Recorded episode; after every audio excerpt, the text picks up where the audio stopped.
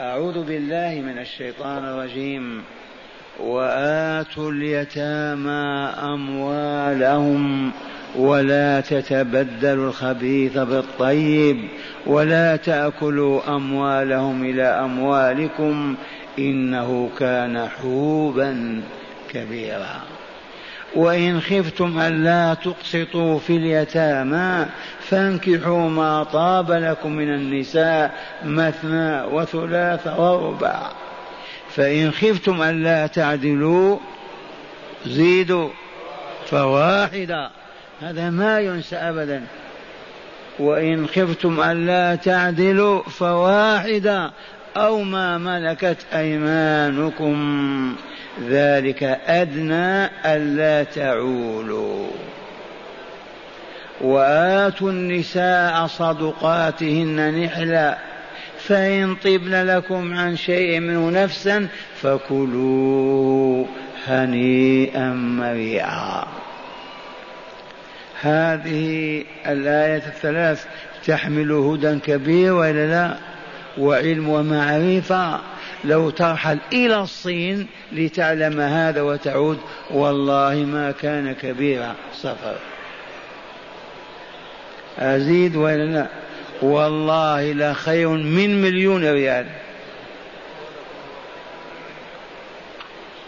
المليون ريال يفنى أو يوقعك في الفتنة، وهذه تزيد في إيمانك وقوة نورك وبصيرتك. إذن الآن تأملوا أين وجدت هذه الهدايات وكيف أخذناها. أولا، كل مال حرام فهو قولوا خبيث، وكل مال حلال فهو طيب. كل مال حرام فهو خبيث عفن منتن، وكل مال حلال فهو طيب. من أين استنبطنا هذا؟ ولا تتبدل الخبيث بالطيب، لا تعطي ليتيمك الردي وتأخذ الجيد، تعطيه شاة هزيلة وتأخذ شاة سمينة، أو صاع رطب من العجوة وتأخذ وتعطيه صاع من البرني مثلا، عام هذا اللفظ. ثانيا، لا يحل للرجل الفحل أن يستبدل جيدا من مال يتيمه بمال رديء من ماله، كأن يأخذ شاة سمينة ويعطيه هزيلة، أو يأخذ ثمرا جيدا ويعطيه رديئا خسيسا. منين أخذنا هذا؟ ولا تتبدل الخبيث بالطيب. ثالثا، لا يحل خلط مال اليتيم مع مال الوصي الولي ويؤكلان جميعا، لما في ذلك من أكل مال اليتيم ظلما. من أين أخذنا هذا؟ ولا تأكلوا أموالهم إلى أموالكم، مجموعة معها مخلوطة بها. وهناك مسألة كانت بعد نزول هذه الآية فرجت بعض التفريج.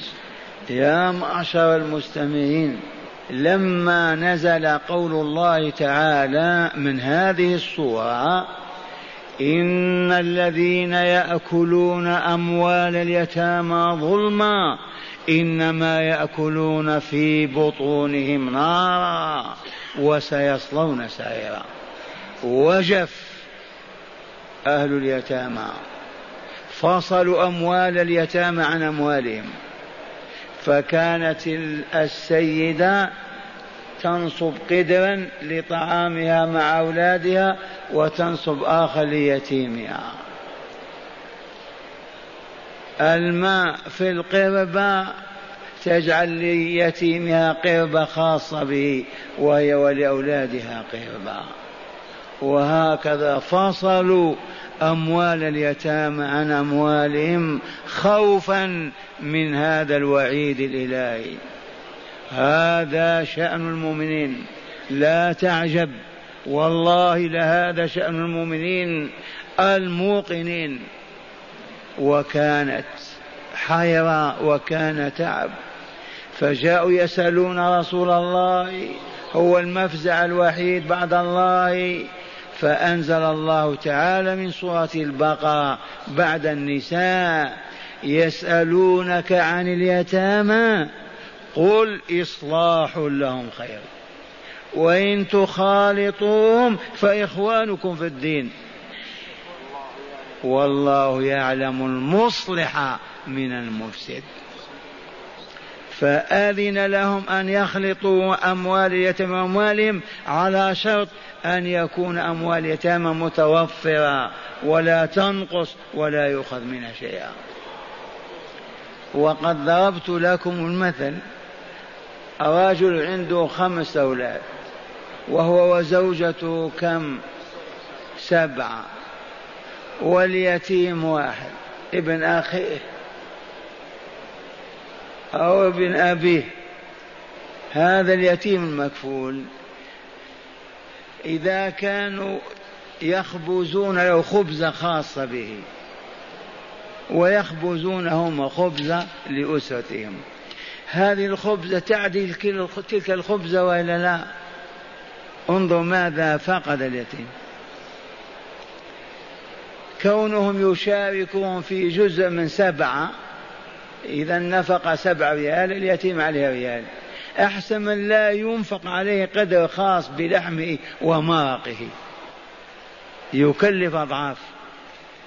المهم لا بأس أن تخالطوهم على شرط أن يكون ذلك في صالح اليتيم. والله راقب، والله يعلم المفسد من المصلح. لا تدعي أنك خلطت ماله بمالك من أجل إصلاحه وأنت تأكله وتضيعه. عرفنا هذه يقينا وإلا فيها شك. 4،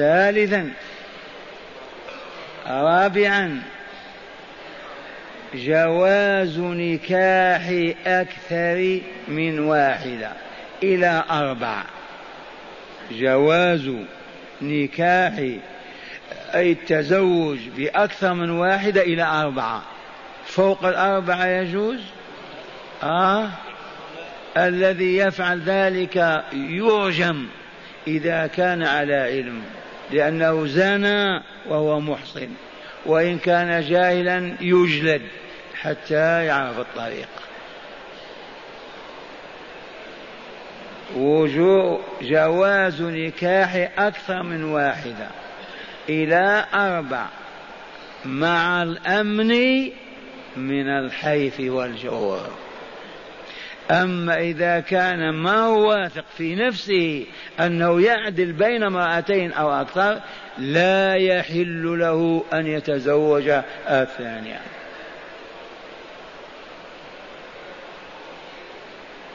في نفوسكم بعض الشك، ما هي الآية الكريمة؟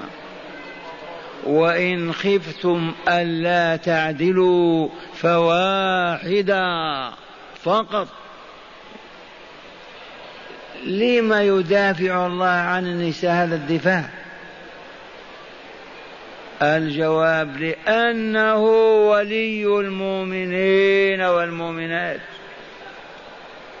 من عادى لي وليا فقد آذنته بالحرب، أذنت لك في أن تتزوج بولية هذه، وإذا بك تجور وتحيف وتظلمها، إما في طعامها وشرابها، إما في لباسها، إما في سكنها، إما في مبيتها. لا يحل أبدا أن تؤذي مؤمنة. وهل هذا خاص بالنساء فقط؟ هل يجوز أذية مؤمن صعلوك في القرية بنظرة شزراء، بسبب شتمة، بالنيل منه بأدنى نيل من جسم أو ما يجوز. يرضى الله بهذا؟ أعوذ بالله. من عادى لي وليا فقد آذنته بالحرب، ومن يحارب الله ينتصر، ينكسر وينهزم. عرفتم هذا؟ هذه امرأة وفي بيته، يجب أن يعدل بينها وبين ضرتها، سواء الأولى أو الثانية أو الثالثة. والعدل كما علمتم، ولا تنسوا، أولا في المبيت، ثانيا في الكسوة، ثالثا في الطعام والشراب، رابعا في الآداب والأخلاق. هذه يا أم إبراهيم يتبجع، والأخرى هذه أسعدية يجوز هذا، هذه يبتسم في وجهها لأنها بنت الأمير وإلا جامعية، وذي كشر في وجهها يجوز هذا؟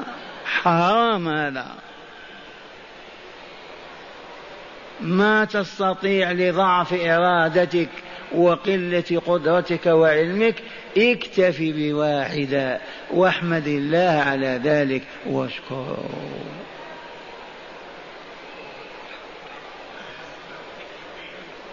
وإن لم تجد بدا طلق هذه واعطيها حقوقها وقل لها سامحيني واتي بأخرى.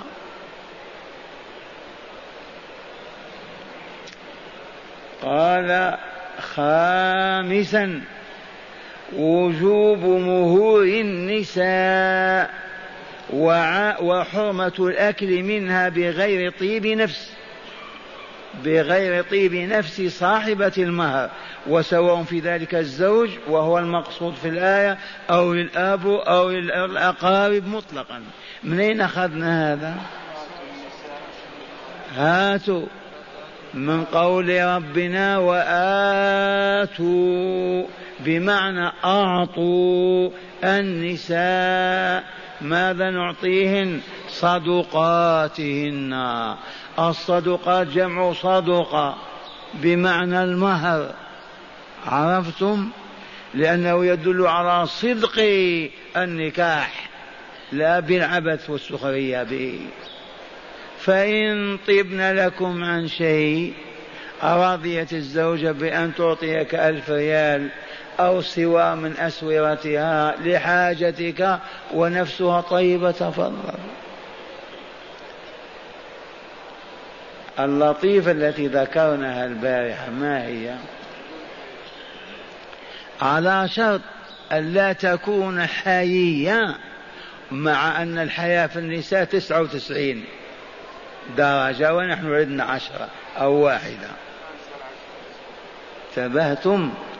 إذا عرفت أنها ما أعطتك هذا القدر من مهر إلا حياء لما جربتها وعرفت من حياها، لا يجوز أن تأخذه، نفسها ما هي طيبة، فقط ما استطاع أن تقول لا. وهذا يطبق علينا جميعا ولا لا؟ إذا عرف بيننا شخص حي لا يرد سائلا أبدا، لو سأله عمامة أعطاه إياها. هذا ما نطلبه، ما نسأله. لما؟ لأن نفسه ما هي طيبة، فقط لحيائه أعطاك.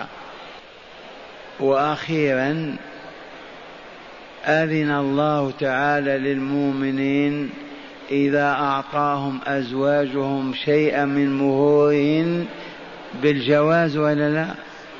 فإن طبن لكم عن شيء منه، أي من المهر، نفسا فكلوها. إذن الآن مع الآيتين الكريمتين، تلاوة الآيتين واتلهما معي. أعوذ بالله من الشيطان الرجيم. ولا تؤتوا السفهاء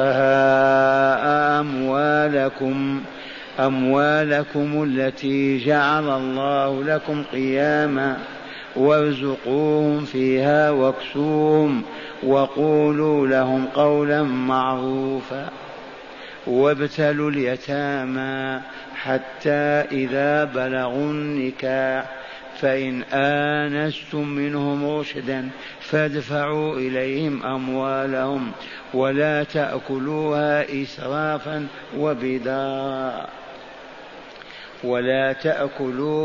إسرافا وبدارا أن يكبروا. ومن كان غنيا فليستعفف ومن كان فقيرا فليأكل بالمعروف. فإذا دفعتم إليهم أموالهم فأشهدوا عليهم وكفى بالله حسيبا. الآيتان جليلتان. ولا تؤتوا السفهاء أموالكم التي جعل الله لكم قياما وارزقوهم فيها واكسوهم وقولوا لهم قولا معروفا. وابتلوا اليتامى حتى إذا بلغوا النكاح فإن آنستم منهم رشدا فادفعوا إليهم أموالهم ولا تأكلوها إسرافا وبدارا أن يكبروا. ومن كان غنيا فليستعفف ومن كان فقيرا فليأكل بالمعروف. فإذا دفعتم إليهم أموالهم فأشهدوا عليهم وكفى بالله حسيبا. مرة ثالثة اسمع. ولا تؤتوا السفهاء أموالكم التي جعل الله لكم قياما وارزقوهم فيها واكسوهم وقولوا لهم قولا معروفا. هذا أمر. وابتلوا اليتامى حتى إذا بلغوا النكاح فإن آنستم منهم رشدا فادفعوا إليهم أموالهم ولا تأكلوا إسرافا وبدارا أن يكبروا. ومن كان غنيا فليستعفف ومن كان فقيرا فليأكل بالمعروف. فإذا دفعتم إليهم أموالهم فأشهدوا عليهم وكفى بالله حسيبا. عجب هذا القرآن. أصحاب هذا القرآن يحتاجون إلى دستور فرنسا، إيطاليا، أسبانيا، أمريكا، روسيا. ما ندري ما العلة في هجره. أجيبوا الجهل. والله ما عرفوا هذا ولا سمعوا به. أكثر المسؤولين في العالم الإسلامي الذين يديرون الوزارات والولايات والأحكام أكثرهم ولا 5% عرفوا هذا الكلام أو سمعوا به. لما؟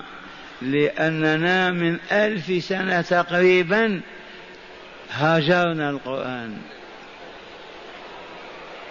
أبعدناه إلى أين؟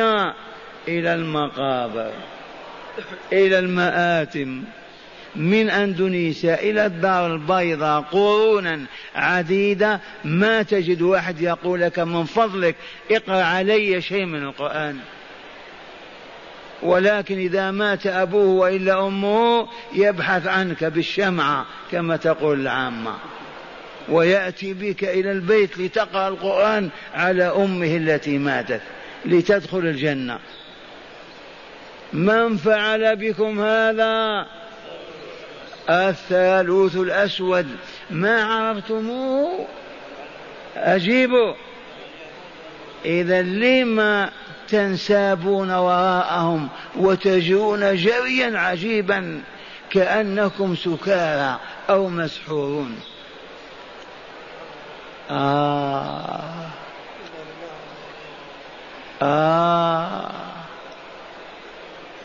قل يا شيخ ما عرف هذا إلا هذه المجموعة، أما أمتنا الأثمل والله ما عرفت هذا. أقول عرفتم؟ قد قلت لكم البارحة إنه يريد أن يطفئ هذا النور عليكم. عرفتم؟ فحاولوا بالسلاح ما استطاعوا لأن الله ولي المؤمنين. فقالوا كيف نصنع؟ قالوا نرميهم في أودية الفسق والفجور والظلام والشر فيكثر الخبث وحينئذ يطرحون بين يدينا. هذا الكلام اتصلوا بداعة لندن أو اتصلوا بعض المختصين في الماسونية يحلفون لكم على أن هذا حقا عندنا، وأننا نريد إطفاء هذا النور عنهم ليصبحوا في الظلام كغيرهم من العالم الكافر والمؤمن، ولا حيل لنا إلا بهذا المكر والدس والخديعة.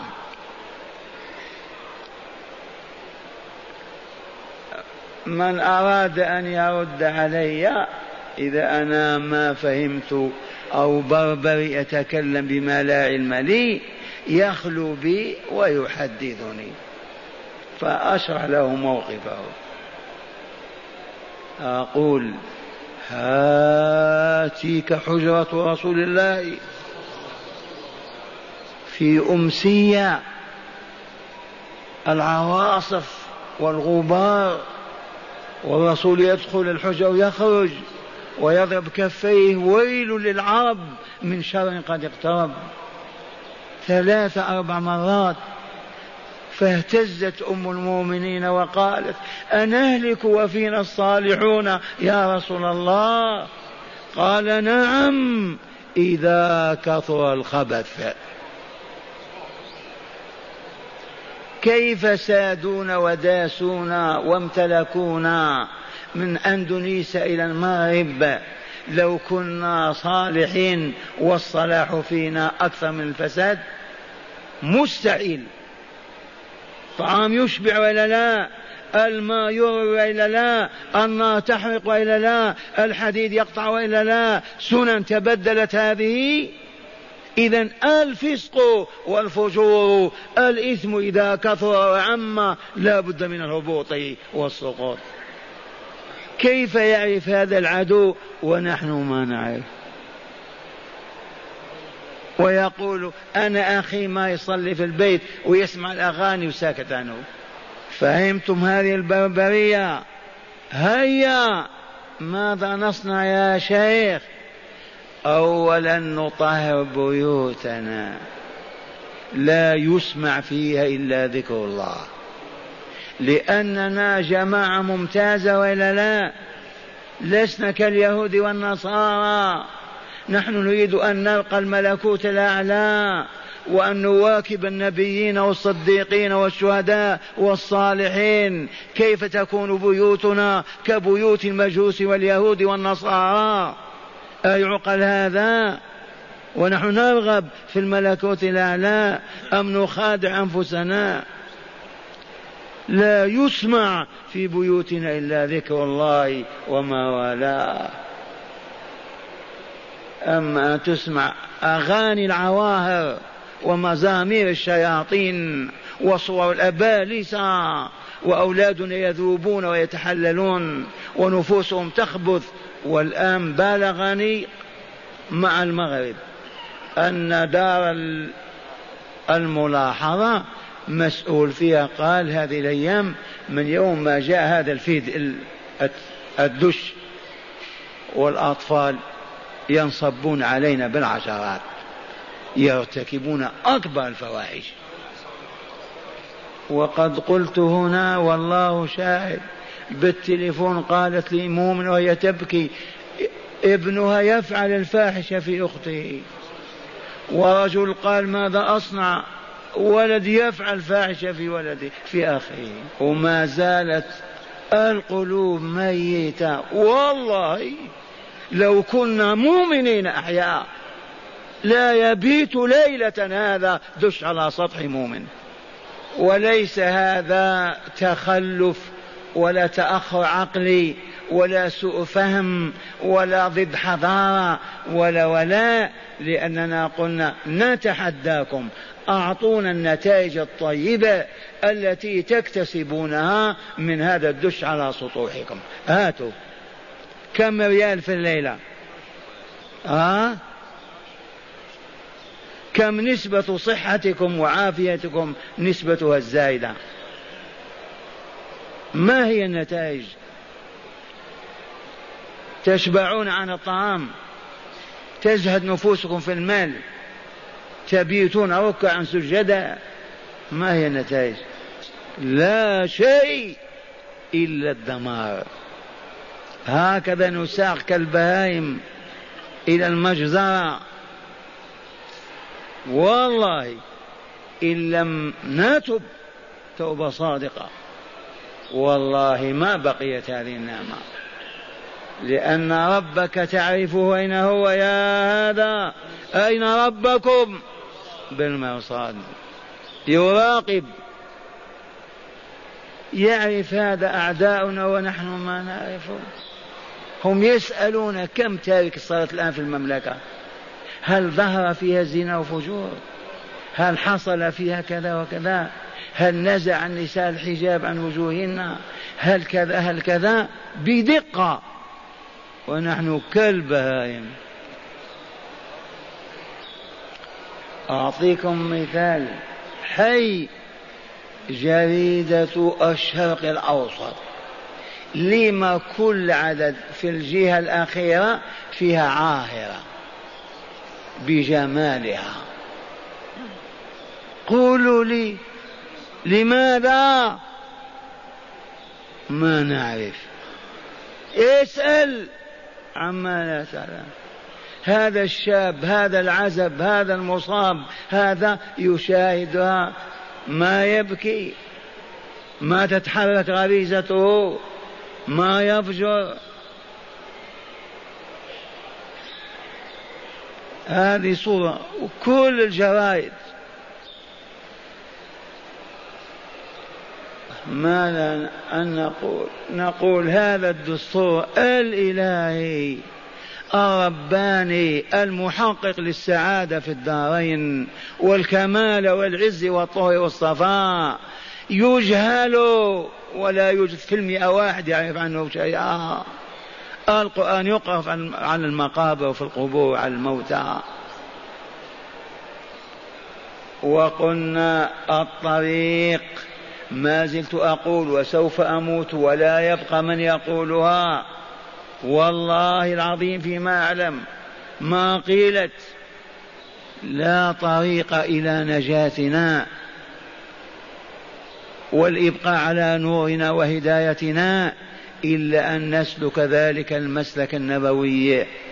إذا دقت الساعة 6 مساء وقف دولاب العمل، لا دكان مفتوح الباب ولا مقهى ولا مصنع ولا متجر ولا مزرعة ولا حقل، وأهل القرية في قريتهم أو أهل الحي في مدينتهم على الفور يتوضؤون ويلبسون أحسن لباسهم ويأتون بنسائهم وأطفالهم إلى بيت ربهم. هل لهم رب؟ إيه ورب الكعبة، من خلقهم، من رزقهم، من خلق هذا الكون لهم. له بيت، إيه نعم، هو المسجد الجامع. أين يذهبون؟ إلى بيت ربهم. ماذا يريدون؟ يستمطرون رحماته، يطلبون فضله وإحسانه، يهربون من فتن الشياطين وويلات الدنيا إلى بيت ربهم ليتنفسوا السعداء ويروحوا على أنفسهم، لينسوا آلام الخبث وما أصابهم، وفوق ذلك ليتعلموا الكتاب والحكمة، ليعلموا فيسموا ويرتفعوا. 1 سنة تنتهي وتختفي مظاهر الظلم، الخبث، الغش، الخداع، الكذب، الحسد، والله لا تنتهي سنة الله عز وجل. ويفيض المال، والله ماذا يصنعون به؟ الذي كان ينفق معاش 5000 تزيد عليه، والله ما تزيد، ما يبقى محتاج بينهم ولا فقير. لا سرقة ولا غش ولا كذب ولا خداع. هذا ممكن أن يكون، والله الذي لا إله غيره ما صبروا على هذا المجلس بنسائهم وأطفالهم عام واحد يتعلمون الكتاب والحكمة، وكلهم صدق، ما سمعوا حكما إلا علموه وطبقوه، لم تمضي سنة وهم أطهار أصفياء أولياء لله. لو رافعوا كفهم إلى الله ما ردها خائبة أبدا. هل هناك طريق غير هذا يا شيخ؟ هذا صعب، ما نستطيع. قالوا لي كيف نغلق دكاكيننا، كيف نأتي المسجد، أمر صعب هذا، ما نستطيع. إذن كيف تستطيعون أن تخترقوا 7 سماوات ولا تكذبون في إيمانكم؟ ما لكم أمل. كيف؟ وقلنا أيضا الذين اقتدينا بهم حتى في شرب الشاي أو شرب الحشيشة، هؤلاء إذا دقت الساعة 6 في أوروبا في أمريكا في اليابان يقف العمل ويذهبون إلى المساجد، ما عندهم مساجد، كفار يذهبون إلى ماذا؟ إلى المراقص والمقاصف والملاهي، دور السينما، المعارض، يخففون عن أنفسهم آلامها. ونحن ما نستطيع أن نذهب إلى المسجد، أموات نحن أم مسحورون؟ أمر عجب هذا. والله لو تحركنا في هذه البلاد هذه الحركة 1 سنة لتغير الحياة تغيرا بكاملها. لكن أين العلماء؟ أين المبلغون؟ لا شيء، ناموا كما هم نائمون حتى تدق الساعة. بالأمس قلت لكم من أراد أن يفجر أو يفسق في هذه البلاد يرحل، عرفتم، حتى ولو كان هاشميا من آل البيت. هذا هو الواجب. ما تريد أن تستقيم اخرج، خلي البلاد طاهرة. بالطهر تبقى أنوار الله وهدايته وراية لا إله إلا الله، وإن غضب العالم بأسره. عرفوا هذا فنشروا الخلاعة والدعاء والفساد والشر فينا حتى يعجلوا بذبحنا. الآن الآيتان جليلتان، اسمع قول ربنا جل وعز: ولا تؤتوا السفهاء أموالكم. ما المراد من السفهاء؟ جمع سفيه ولا لا؟ ما المراد من السفيه؟ هو ناقص العقل الذي لا يحسن التصرف في المال. تباتم يكفيه كيلو لحم يأتي بفخذ كامل، يكفيه ريال فول يجيب 3 ريالات، عرفتم، يكفيه في كل فصل ثوب يأتي 10 ثياب. السفيه الذي ما عنده علم واسع قادر وعقل حصيف يتصرف، يعرف أين يضع الريال. فإذا تبين أن امرأتك أو بنتك أو ولدك أو أخاك ما يحسن التصرف في المال، يبذره ويفسده، هنا لا تعطيه مالك. ولا تعطوا السفهاء أموالكم.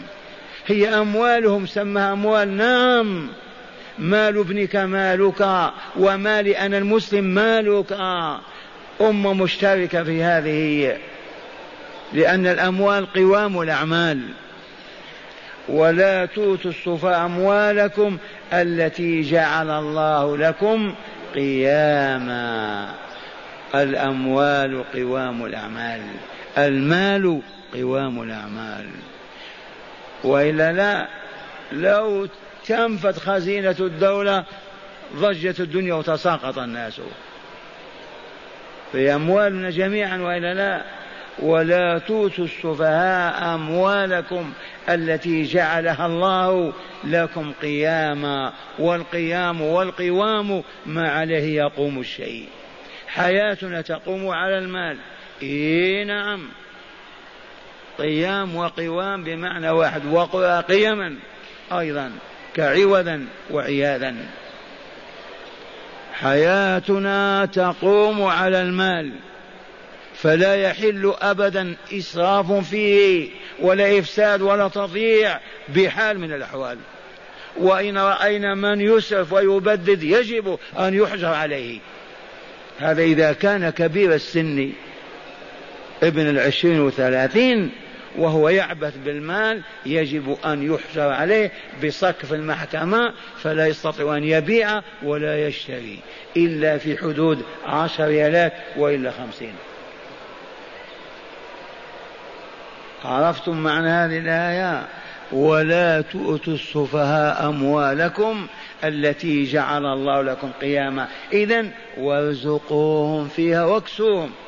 حجرتم عليهم ليس معناه أنك تجوع وتعريه، أطعمه واكسوه وأفرش له فراش، نعم، لكن ما تعطيه المال ينفقه وهو لا يحسن إنفاقه، سواء كان زوجة وإلا ابن وإلا عم وإلا هذا هو التكافل الاجتماعي.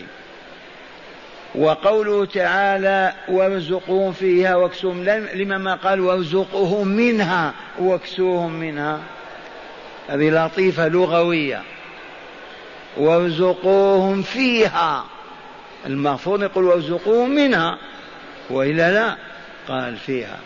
معنى هذا لما تحجر على الزوجة على الولد على القريب، هذا المال يجب أن تنميه في صناعة في تجارة في زراعة حتى تصبح تطعم المضروب عليهم من الفوائد والأرباح، ويبقى رأس المال كما هو. يوم ما يرشد ويعقل تعطيه كامل، ما تقول مع الأسف أكلناه. هذا تدبير من هذا يستطيع كافر أن يصل إلى هذا المستوى؟ مستحيل. وإن اتخذناهم أئمة لنا نحتج بآرائهم. اسمع، وارزقوهم فيها واكسوهم وقولوا لهم قولا معروفا. قولوا لهم الكلمة الطيبة، يا ولدي يا أخي هذا لصالحك أنت، هذا المال نحفظه لك، يأتي يوم وأنت صاحبه. قل له بارك الله فيك، نحن ما فعلنا هذا إلا من أجلك ليحفظ مالك يا ولدي. الكلمة الطيبة، القول المعروف، حتى لا يتألم ويبكي من الحجر أو من منعه من التصرف في ماله، لأنه حصي قليل العقل والفهم، رأيناه يبدد وينفق. وقولوا لهم قولا معروفا، لا يا كلب يا أعمى يا جاهل يا فاسق يا ضال. الجهال يفعلون هذا، ما هذه الآية واضحة الآن إليكمها. ولا تؤتوا السفهاء أموالكم التي جعل الله لكم قياما وارزقوهم فيها واكسوهم وقولوا لهم قولا معروفا. ذكر رزقه وهو عام كذا ولا لا، والكسوة لأنها ضرورية، وإلا الفراش والمركوب كله واحد. الآية الثانية، اسمعوا، وابتلوا اليتامى أي امتحنوهم اختبروهم. كم يتيم عندك؟ 3. كم بلغ أكبرهم؟ 15 عاما. هذا يتهيأ ولا؟ امتحنه. خذ يا إبراهيم الزنبيل، خذ هذه 100 ريال، جيب المقاضي ثبات. جيب السكر والبقلاوة والزيت كذا وكذا تمام، وخليه يروح وانظر كيف يرجع بنصف الزنبيل. فين؟ قال هذا الفلوس ما حصلت على كل ما طلبته. مرة ثانية خذ يا إبراهيم اشتري لنا نعجة نذبحها في هذا، وانظر ماذا يصنع. ممكن يلعب بال100 ريال ولا 200 ويقول لك ما حصلنا أو هذه الفلوس ما جابت لنا النعجة. هذا هو الاختبار الامتحان وأنت تشرف عليه. فإن آنست أي أبصرت وسكنت نفسك إلى رشده وعرفت أنه حكيم، ال100 ريال رجع لك منها 50 ريال ويشتري تلك المغاضي كلها، حينئذ أعطه ماله. تعال وابتلوا اليتامى حتى إذا بلغوا النكاح أي سن البلوغ، سن الزواج. تعرفون سن الزواج؟ البارح علامة البنت الحيض، الرجل ينبات الشعر، بلوغ 18 عاما. فإن آنستم منهم رشدا فادفعوا إليهم أموالهم، أعطوهم أموالهم. اسمع ملحوظة، ولا تأكلوها إسرافا وبدارا أن يكبروا. صعاليك من جماعتنا لما يعرف قريب اليتيم هذا يأخذ ماله في 15 يبدأ يستعجل يسرف، تبات في ذلك المال ليشفي صدره، أو يبادر مبادرة قبل أن يبلغ، قبل أن يرشد، يستعجل أكل مال اليتيم. عرف هذا الجبار جل جلاله وقال ولا تأكلها إسرافا وبدارا أن يكبروا. يقول لأولاده روح جيب كذا من مال جنان أخيك كذا، اليتيم عما قريب يأخذ أمواله ويشهد عنا. عجلوا أن يأكلوها إسرافا وبدارا أن يكبروا، هذا أولا. ومن كان غنيا فليستعفف. الولي على مال اليتيم إذا كان غنيا لا يحل أن يأكل تمرة واحدة أبدا. وإذا كان فقيرا يأكل بالمعروف. أكل المعروف حده ماذا؟ إذا يكفيه قرص عيش ما يشتري قرصين، إذا يكتفي بأكلتين في اليوم لما يأكل 4 أو 3. ومن المعروف أيضا أن يستدين من مال اليتيم ويكتب دينا عليه حتى يسدده، اللهم إلا إذا كان يقوم بعمل لليتيم، هذا العمل يقوم به آخر، سقاية، زراعة، تجارة، في هذا الحال يصبح موظفا عند اليتيم ولا يأخذ إلا بقدر ما يأخذ غيره في نفس العملية. انتبهتم لهذه؟ إذا كان غنيا لا يأكل شيئا، يشتغل مجانا لوجه الله تعالى. هذا ابن أخيه يتيم في حجره ما يأخذ ولا فلس عن عمله لله. لكن إن كان فقيرا بدل ما يشتغل عند فلان وفلان يضيع هذا، لا بد إذا وأن يشتغل في مال اليتيم ولا لا، يشتغل وليأخذ الراتب بنظيره عند الآخرين. يسأل الذي يقوم بكذا وكذا كم يعطى، قال يعطى 1000 ريال يأخذ 1000 ريال أو أقل بقليل. هذا هو الذي أرشد الله تعالى إليه وأمر به في قوله ومن كان غنيا فليستعفف فليعف، لا يأكل ولا يشرب من مال اليتيم ويشتغل لوجه الله عز وجل. ومن كان فقيرا فليأكل بالمعروف، فإذا دفعتم إليهم أموالهم فأشهدوا عليهم، للوجوب هذا الأمر ما هو للندب أبدا.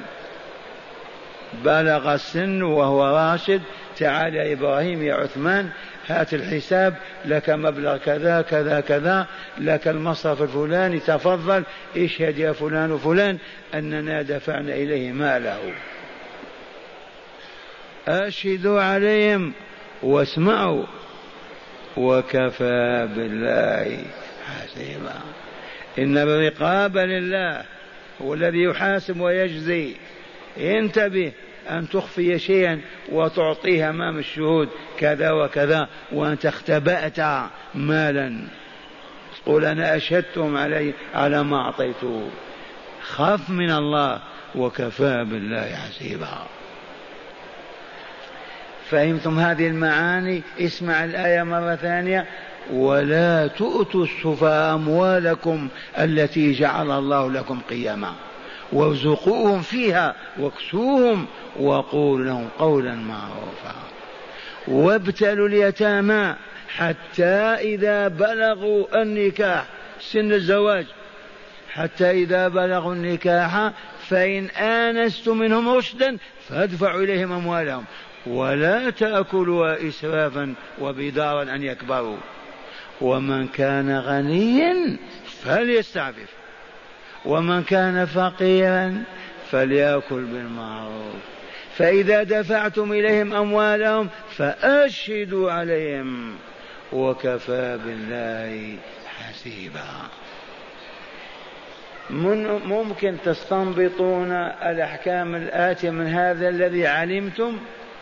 قال: من هداية الآيتين مشروعية الحجر على السفيه لمصلحته، وإلا لا؟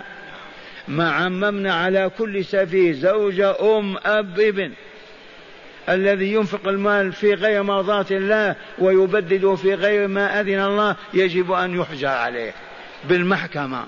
فإن باع بيعه باطل، اشترى شراءه فاسد. الآية نص وإلا لا؟ ثانيا: استحباب تنمية الأموال في الأوجه الحلال لقرينة قوله تعالى وارزقوهم فيها، ما قال منها. ثالثا: وجوب اختبار وامتحان السفيه قبل دفع ماله إليه، إذ لا يدفع إليه المال إلا بعد وجود الرشد ضد السفه.